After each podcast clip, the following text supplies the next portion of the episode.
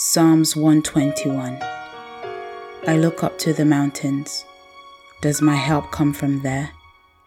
My help comes from the Lord who made heaven and earth. He will not let you stumble.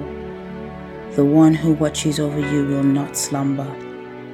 Indeed, he who watches over Israel never slumbers or sleeps. The Lord himself watches over you. The Lord stands beside you as your protective shade. The sun will not harm you by day, nor the moon at night. The Lord keeps you from all harm and watches over your life. The Lord keeps watch over you as you come and go, both now and forever. I pray that we are reminded that our help comes from God and God alone. God bless you.